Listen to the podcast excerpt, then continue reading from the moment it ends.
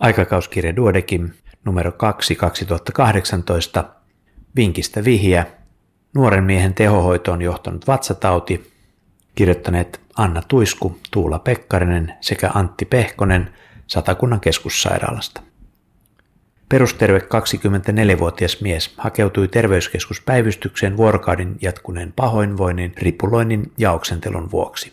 Lisäksi hänellä oli ollut kaksi kouristusmaista henkeä salpaavaa selkäkipukohtausta. Kotona mitattu lämpö oli hieman yli kolmekymmentäseitsemän astetta. Ripuliulosteita ja oksentelua oli ollut kolme neljä kertaa. Perheenjäsenillä ei ollut vastaavia oireita, mutta työpaikalla oli todettu vatsatautia. Terveyskeskuspäivystyksessä huonovoittiselta nuorelta mieheltä mitattu pika-C R P-arvo oli sata viisikymmentä milligrammaa litrassa. Verenpaine oli matala, systollinen verenpaine noin seitsemänkymmentä kahdeksankymmentä elohopea millimetriä. Periferia oli viileä eikä happikyllästeisyyttä saatu mitatuksi. Terveyskeskuspäivystäjälle heräsi epäily septisestä infektiosta ja potilas lähetettiin ambulanssikyydillä keskussairaalaan. Sisätautipäivystäjän arvioon tuotiin kalvakan keltainen, asiallisesti vastaileva nuori mies, jonka verenpaine oli matala. Alle tunnin mittaisen ambulanssikuljetuksen aikana potilasta oli nesteytetty parin litran verran, mutta verenpaine oli edelleen matala kahdeksankymmentä neljäkymmentäyhdeksän elohopea-millimetriä. Syketaajuus oli sata kaksikymmentä kolmekymmentä lyöntiä minuutissa, E K G:ssä todettiin takykardinen sinusrytmi ja happikyllästeisyys oli yhdeksänkymmentäyhdeksän prosenttia huoneilmalla. Niskajäykkyyttä ei ollut, sydän- ja keuhkoauskultaatio olivat normaalit, munuaiset eivät koputeltaessa aristaneet eikä selässä ollut palpaatioarkuutta. Vatsan palpaatiossa todettiin lievää arkuutta oikealla alavatsalla, suoliäänet olivat vilkkaat, lämpöraja oli ranteiden ja nilkkojen tasolla.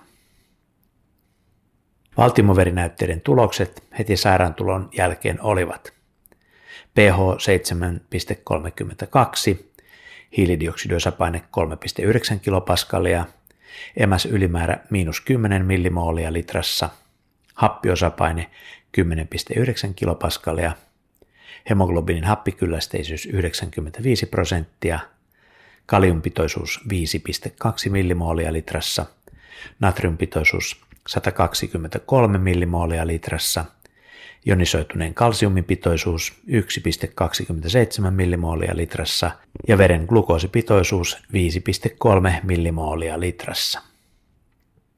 Päivystäjä tarkasteli potilasta vielä valtimoverinäytetulosten valossa ja palaset loksahtivat nopeasti paikalleen. Tilattiin lisätutkimus ja siirryttiin täsmähoitoon. Mikä statuksessa vahvisti diagnoosiepäilyn, mitä tutkittiin ja miten potilasta hoidettiin? Luen vastauksen hetken kuluttua.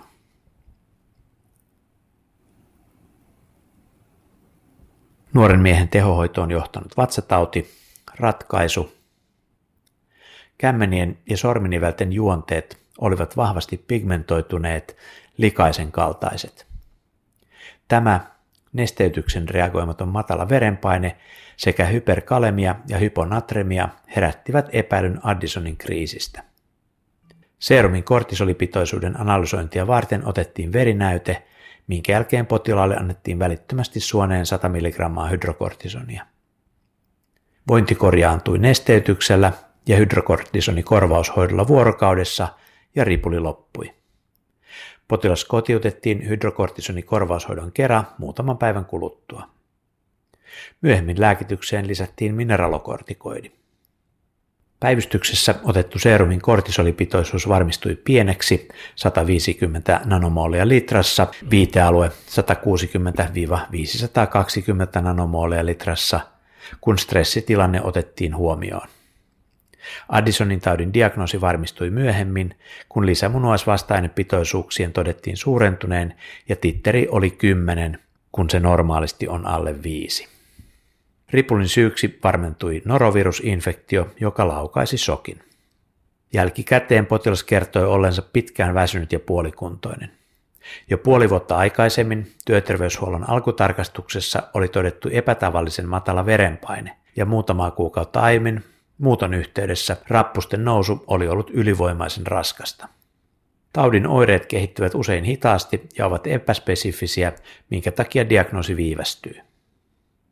Stressitilanteessa Addisonin tautia sairastavan potilaan kyky suurentaa kortisolin tuotantoaan on heikentynyt ja voi syntyä shokki, Addisonin kriisi.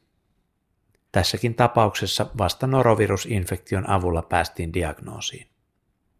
Tulevien infektioiden ja stressitilanteiden yhteydessä potilasta ohjeistettiin tuplaamaan suun kautta otettava hydrokortisoniannoksensa sekä tarvittaessa hakeutumaan lähimpään päivystykseen laskimoon annettavaa hydrokortisonia ja fysiologista keittosuolaliuosta varten. Tämä ja paljon muuta double-u double-u double-u piste duodekim lehti piste fi. Kiitos kun kuuntelit.